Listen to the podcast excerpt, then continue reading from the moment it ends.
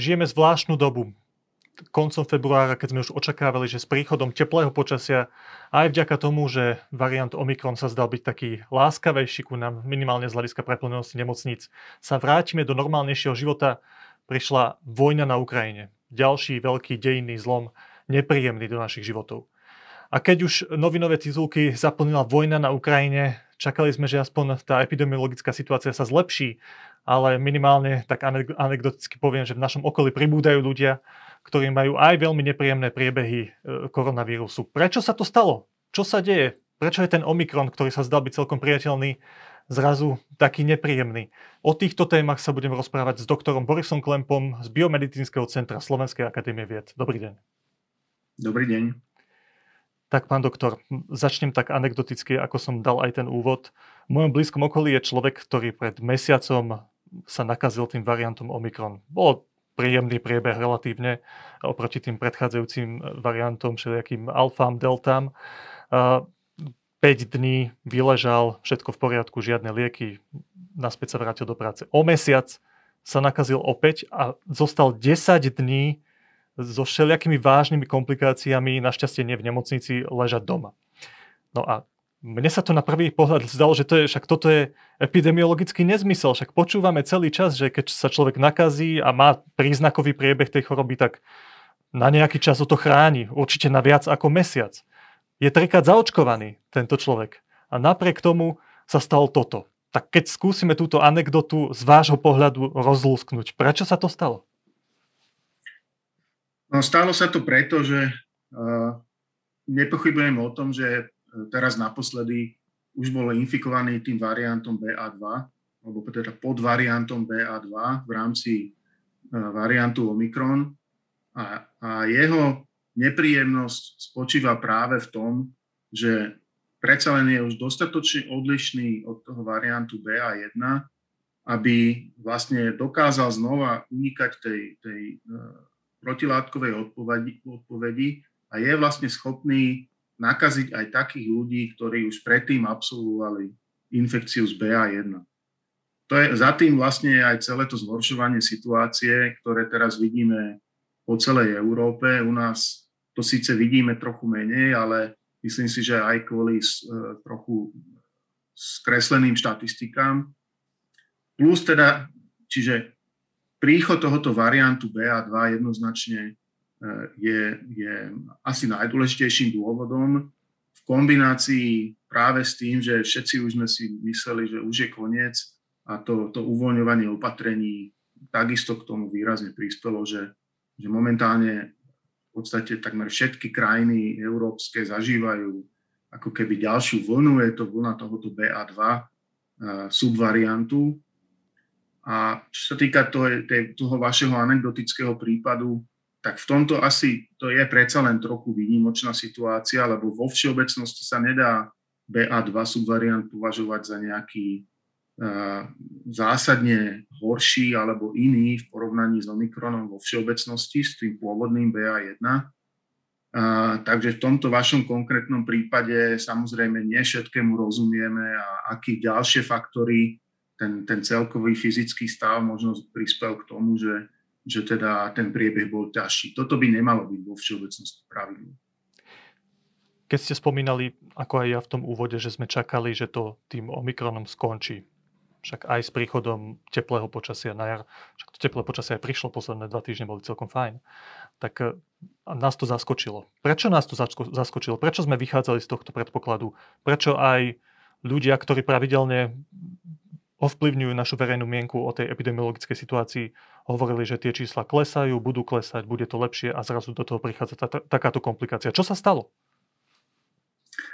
No, uh, vo všeobecnosti pri tých vlnách uh, vlastne oni do, veľké, do, do značnej miery sa skutočne ako keby samolimitujú, že postupne sa míňajú tí ľudia, ktorí sú ešte stále vnímaví na tú, na tú infekciu. A tu nám vlastne nastal ten zlom, že tým, že prišiel BA2, tak vlastne opätovne to množstvo vnímavých ľudí je, je rovnako obrovské ako predtým a, a preto vo zvýšenej miere k tým, k tým infekciám prichádza.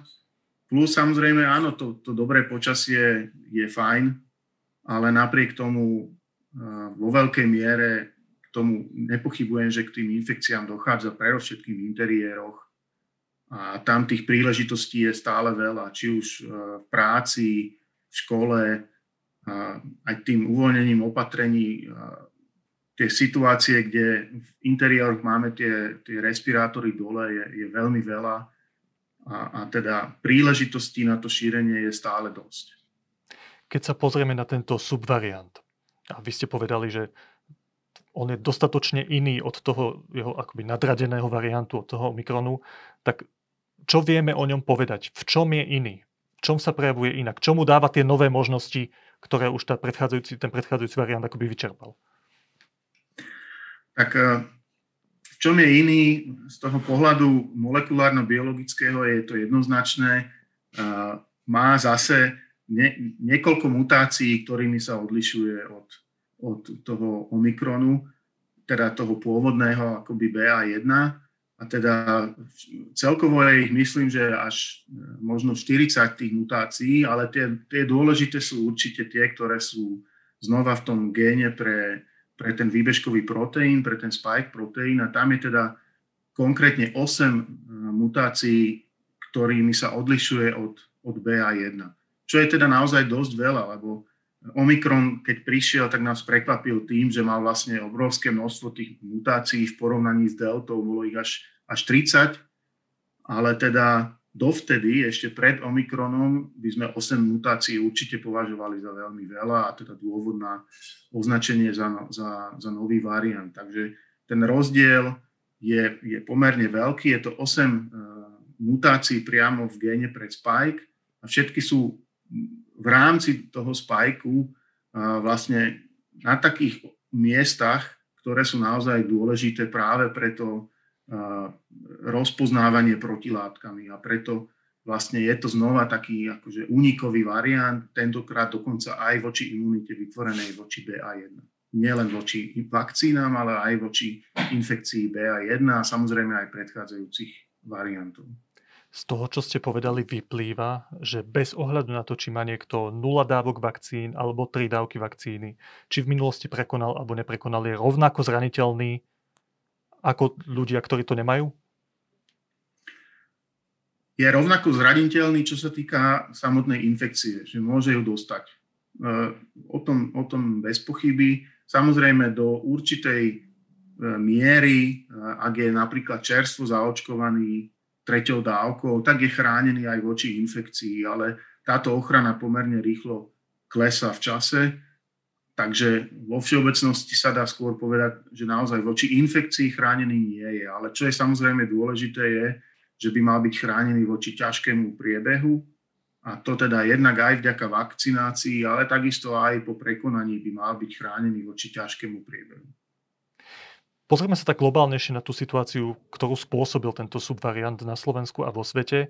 E, ja som pred touto diskusiou aj s kolegami sme pozerali tie, tie čísla pribúdajúcich infekcií aj v okolitých krajinách. Zdalo sa mi, že aj v Rakúsku to mierne kleslo, aj, aj v Maďarsku, aj na Slovensku v tých posledných dňoch. Vy ste už predtým spomínali, že podľa vás to nie je úplne presný obraz. Tak aká je podľa vás tá epidemiologická situácia na Slovensku a v širšom okolí? Tak myslím si, že, že aj u nás prichádza k tomu nárastu podobne ako v iných krajinách, čo sa týka nových infekcií. Akurát, že pri tých štatistikách, e, ktoré vychádzajú len z PCR testov, tak e, to reálne nezachytávame, pretože e, ten počet PCR testov je, je stále obmedzený a vidíme na tom percente pozitivity, že, že teda naozaj je to veľa. Zohráva tam určite úlohu tá, tá do, do, dobrá dostupnosť antigénových testov aj na doma, čo teda neberiem vôbec negatívne. A, a, a viem si predstaviť, že veľa ľudí proste, keď, si ten, keď má ten antigénový test pozitívny, tak už a, a zároveň sa cíti nejak zlé, tak, tak ani sa nepokúša vlastne nechať si to potvrdiť pomocou PCR testu, pretože napríklad už nie je vyžadovaný ten COVID pas e, na vstup do, do nejakých e, zariadení a podobne. Takže myslím si, že v skutočnosti je takýchto ľahkých priebehov e, oveľa viac, než to vidíme na tých denných štatistikách.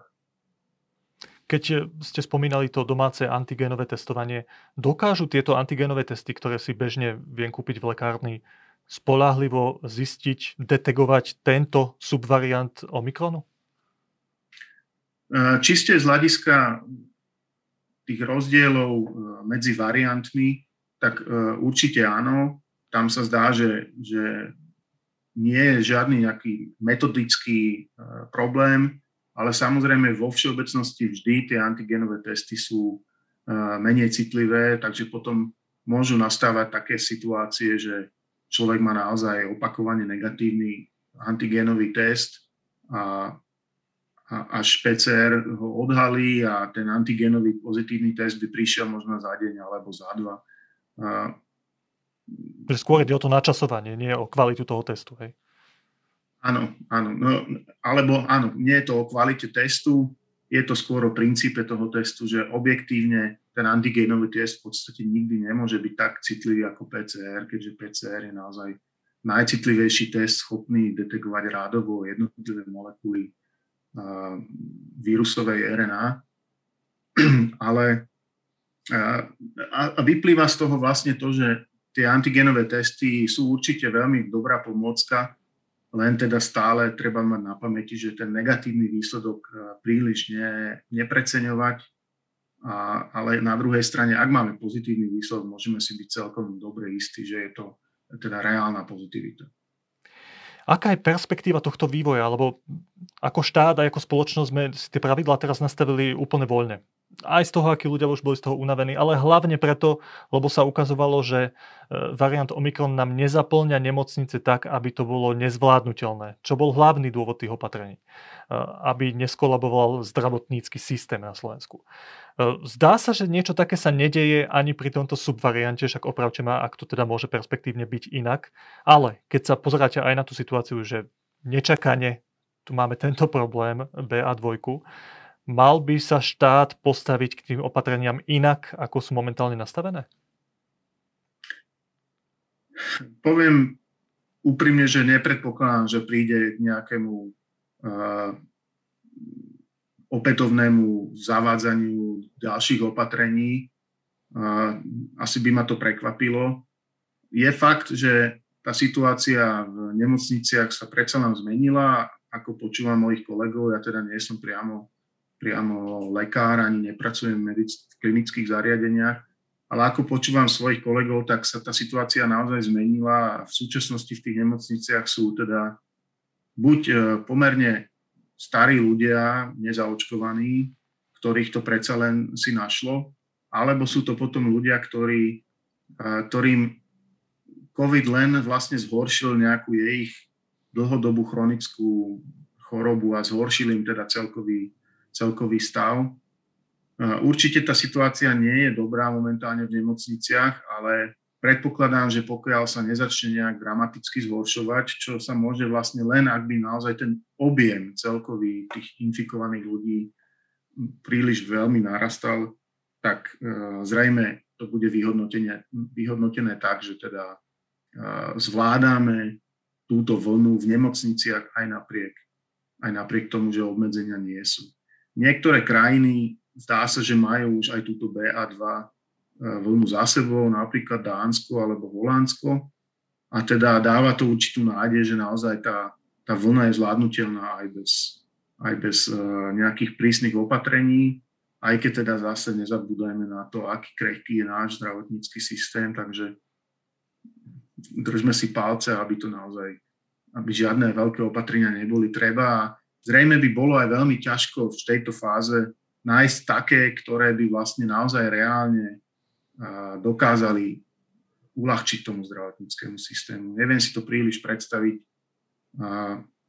Vidíme to teraz vlastne aj na tých niektorých krajinách azijských, ktoré neustále ešte preferujú tú tzv. nulovú toleranciu voči covidu, že majú s tým obrovský problém aj pri veľmi striktných nastaveniach túto otázku položím opäť tak osobne. V mojom okolí pribúdajú ľudia, ktorí sa nakazili týmto subvariantom a jeden z nich mi hovorí, že v týchto dňoch minimálne v najbližších týždeň, dva sa snaž čo najviac obmedziť styky s inými ľuďmi, aby si to nechytil a tak ďalej. Čo by ste vy ako virológ tak naozaj prakticky poradili bežným ľuďom, že napriek tomu, že tie plošné opatrenia sú voľné, ako sa majú správať, aby sa tomuto subvariantu čo najviac vyhli. Že máme opäť v interiéroch nosiť e, respirátory, máme redukovať množstvo kontaktov. Je tá situácia taká, že ideálne je správať sa o mnoho opatrnejšie ako pred, neviem, dvoma týždňami? Je to, je to, nie je to jednoduchá otázka, uh, pretože jasné, dá sa vždy povedať, že áno, treba sa správať opatrne, ale na druhej strane možno naozaj si treba aj zvážiť, uh, do akej miery sa máme ešte toho Omikronu naozaj stále báť. Uh, ľudia, ktorí, ktorým hrozí ťažký priebeh z akéhokoľvek dôvodu, či už sú starší alebo chronicky chorí, alebo teda nebodaj nezaočkovaní, tak, eh, tak tí by sa naozaj mali, mali chrániť eh, čo najlepšie, eh, aby, aby sa tej infekcii vyhli. Na druhej strane možno, že tí ľudia, ktorí sú, dajme tomu, v strednom veku, v dobrej kondícii, sú trikrát zaočkovaní, nebodaj ešte prekonali aj predtým deltu alebo niečo. Možno v tejto chvíli už, už ani nie je e, čas správny na to žiť neustále v nejakej, nejakom strachu z infekcie. Títo by si možno mohli už, už uh, trochu oddychnúť. No ale teda pokiaľ by som sa naozaj chcel uh, tej in, infekcii veľmi intenzívne vyhýbať, tak, tak určite by som sa vyhýbal uh, interiérom, kde je veľa ľudí a tam by som nosil respirátor a teda aj z vlastnej skúsenosti môžem povedať, že ako náhle je to situácia, kde prichádza k akejkoľvek konzumácii, tak tam vlastne toto opatrenie absolútne prestáva platiť. A, a sme svedkami x akcií, kde vlastne už tie, pre, tie, tie respirátory ako keby ani, ani neboli a, požadované, aj keď teda toto pravidlo, pokiaľ viem, stále platí, a, in, respirátory v interiéroch. Takže to je asi momentálne to najväčšie riziko. Eh, interiéry a situácie, kde je veľa ľudí a kde zároveň je nejaká konzumácia a tým pádom sú ľudia bez respirátorov. Keď eh, sme sa pred asi dvoma mesiacmi rozprávali s doktorom Čekanom o prichádzajúcom variante Omikron, tak mal takú tajomnú poznámku, že nechcem to ešte povedať na 100%, ale je dosť možné, že tento variant bude nakoniec dobrou správou nechám to v takejto všeobecnej konštatácii a opýtam sa vás teraz, že keď sa pozriete spätne, je ten variant Omikron, možno aj jeho subvariant, dobrou správou pre e, vývoj celej tej veľkej pandémie? Samozrejme, každý, kto počas toho Omikronu zažil nejakú tragickú udalosť, alebo aj všetci tí zdravotníci, ktorí aj v, tom, v tej Omikron vlne musia ísť neustále vlastne na dno svojich síl, tak asi to tak nevnímajú. Ale myslím si, že naozaj z toho globálneho pohľadu, z toho celého časového rámca, asi nám ten Omikron vo všeobecnosti obidva tie podvarianty naozaj pomôžu dosiahnuť tak vysokú premorenosť, aby sme tých, tých ťažkých priebehov mali naozaj čo najmenej a, a tá pandémia vlastne postupne prestala byť naozaj pandémiou a stane sa z toho bežná vec. Na toto chcem nadviazať. Viem, že ste v kontakte aj so svetovými virológmi, s tými známymi menami niektorými, o ktorých čítam v médiách zo zahraničia. Čo títo vaši kolegovia hovoria na, na ten vývoj tej pandémie? Akú perspektívu vidia do najbližších mesiacov? No, priznám sa, že počas tej pandémie príliš tých kontaktov vlastne s, s nimi ani nemám. Každý je tak v tej krajine, s tým nejak bojuje. Ale tak e, samozrejme, že vyjadrenia napríklad e, Christiana Drostena e, sledujem. To je kolega, s ktorým sa poznám pomerne dobre a ktorého ja teda považujem asi za najväčšiu kapacitu z hľadiska koronavírusov, práve preto, že on sa im venoval vlastne už od objavenia prvého SARS koronavírusu, takže nepresedlal na to rýchlo ako, ako množstvo iných vrátane mňa, len z, vlastne z donútenia.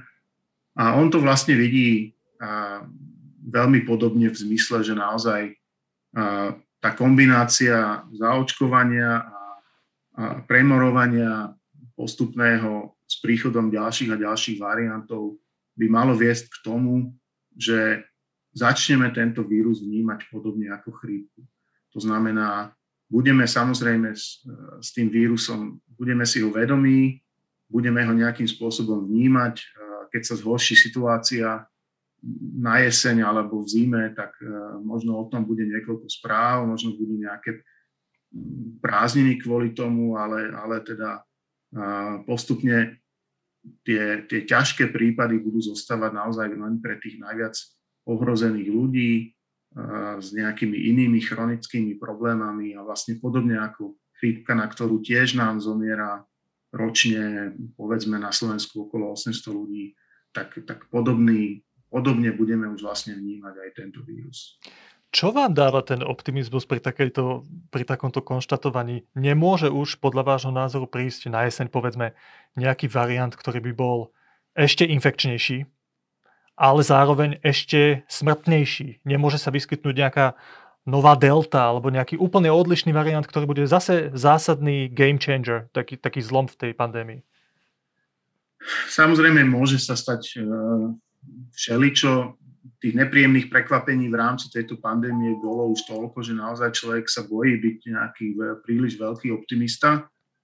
Ale teda na druhej strane ten, ten muteč, mutačný priestor pre ten vírus zase nie je úplne neobmedzený a nedá sa očakávať, že, že by sa vyskytol variant, ktorý by bol schopný uniknúť vlastne nielen tej protilátkovej odpovedi, ale ale aj tej, aj tej bunkovej a vlastne by sme boli ako keby absolútne naivní voči tomu vírusu. A to je predsa len, si myslím, že pomerne nepravdepodobné a, a minimálne tá bunková imunita je, je menej citlivá na tieto nové mutácie a že tá by nás mala chrániť pred tými ťažkými prípadmi. A, a, a to, to je vlastne za tým optimizmom, že to postupné domorovanie všetkých v kombinácii s očkovaním. A to všetko by nás malo postupne naozaj chrániť. Aspoň do, nie všetkých a nie vždy, ale do takej miery, aby, aby, aby sa z toho vírusu naozaj stal akože jeden z tých mnohých, ktoré vo svojom živote proste musíme brať do úvahy. Keď sa na to pozriem tak prakticky, tak aj vy vo vašom osobnom pracovnom živote už cítite, že, že to je takto vnímané? Že už sa môžete vrácať aj vy osobne k tým projektom, ktoré sa netýkali tejto pandémie, alebo stále ste ešte naplno ponorení v týchto témach? Áno, ja to už tak určite cítim a určite sa snažíme vrácať sa do tých našich pôvodných tém.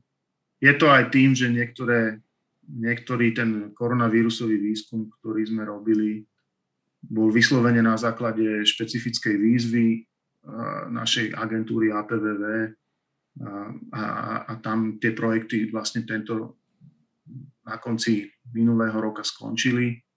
A, takže niektoré veci sú uzavreté a aj napriek teda tej dvojročnej skúsenosti ja naozaj nemám ambíciu nejakým spôsobom konkurovať pracoviskám, ktoré sa venujú koronavírusom dlhodobo. A, takže určite tá snaha vrátiť sa k tým našim pôvodným témam je veľmi veľká. Úplne posledná otázka. Slovenskú spoločnosť aj svetovú do istej miery veľmi rozdielovala téma očkovania. A existujú opravnené úvahy, že na jeseň, keď hrozí, že znova príde nejaká tá vlna, bude opäť potreba očkovať sa nejakými aktualizovanými vakcínami. Ako to z vášho pohľadu stojí? Pracujú tieto spoločnosti na tom? Bude to potrebné aj pre nás, čo sme viacnásobne zaočkovaní, dať sa zaočkovať nejakým novým, aktualizovaným typom e, vakcíny? Bude to štandard, ktorý sa bude týkať najbližších rokov? Bude to očkovací program, ako niektorí hovoria, na každý rok? Tak pokiaľ viem, tak tie omikronové varianty sa naozaj pripravujú a už vlastne prebiehajú klinické skúšky a, a zrejme relatívne čoskoro, myslím, že to bolo na začiatku roka avizované, že v marci alebo v apríli, tak vyzerá to, že teda možno skôr v apríli už by mali uh, byť aj tie klinické skúšky uzavreté. Uh, a teda vnímam to pozitívne, že takéto nové verzie vakcín vznikli. Či bude potrebná štvrtá dávka, no myslím si, že, že nie je príliš šťastné možno si ju dávať e, už teraz, ale naozaj skôr, skôr na jeseň, aby, aby ten, to, to na, opätovné nabudenie imunitného systému bolo samozrejme čo najvyššie. Pretože čo, čo, ke, ak, je, ak je veľmi e, čerstvá tá, tá dávka, alebo teda ten imunitný systém je čerstvo opätovne nabudený, tak vlastne o to viac e, je človek chránený aj pred samotnou infekciou alebo pred ochorením ako takým a nie len pred tým uh, ťažkým priebehom a to je určite niečo, čo, čo by sme chceli, aby aj celkovo ten, tá miera infekcií vlastne klesla. Takže určite to nevylučujem, že, že tie štvrté dávky na jeseň budú. Ak bude taká možnosť, tak, tak ja po nej určite siahnem. Ale predpokladám, že tak ako aj, aj doteraz to bolo, k nám predsa len tie vlny ako keby prichádzali trošku, z, trošku neskôr, ako napríklad do, do západnej Európy. A, tak dúfam, že v tom čase už bude viac skúseností aj z iných častí sveta, že či do akej miery sú tie štvrté dávky nevyhnutné. Už teraz sa vlastne podávajú ľuďom, ktorí sú imunitne oslabení, to, to vnímam veľmi, veľmi pozitívne, že je taká možnosť, ale zdá sa, že tým takému priemerne zdravému človeku v tejto fáze ten, tá štvrtá dávka teraz neprináša až taký benefit, ako, ako by sme si možno želali a teda uh, skôr by som očakával, že na jeseň k tomu bude pristúpené znova tak ako aj teraz, čiže striktne dobrovoľne. A pokiaľ by napríklad e, vznikla taká možnosť e, kombinovaných vakcín, čo, o, čom teda, o čom už prebieha výskum, napríklad tá naposledy uvedená vakcína Novavax, tak tá už, tam už klinické skúšky vyslovene prebehli v kombinácii s vakcínou proti chrypke tak e, to by som bral ako veľmi e, výhodnú možnosť vlastne každý jeseň, každú jeseň sa dať preočkovať takúto kombinovanou vakcínou. Pán doktor, zakončím to úplne osobne.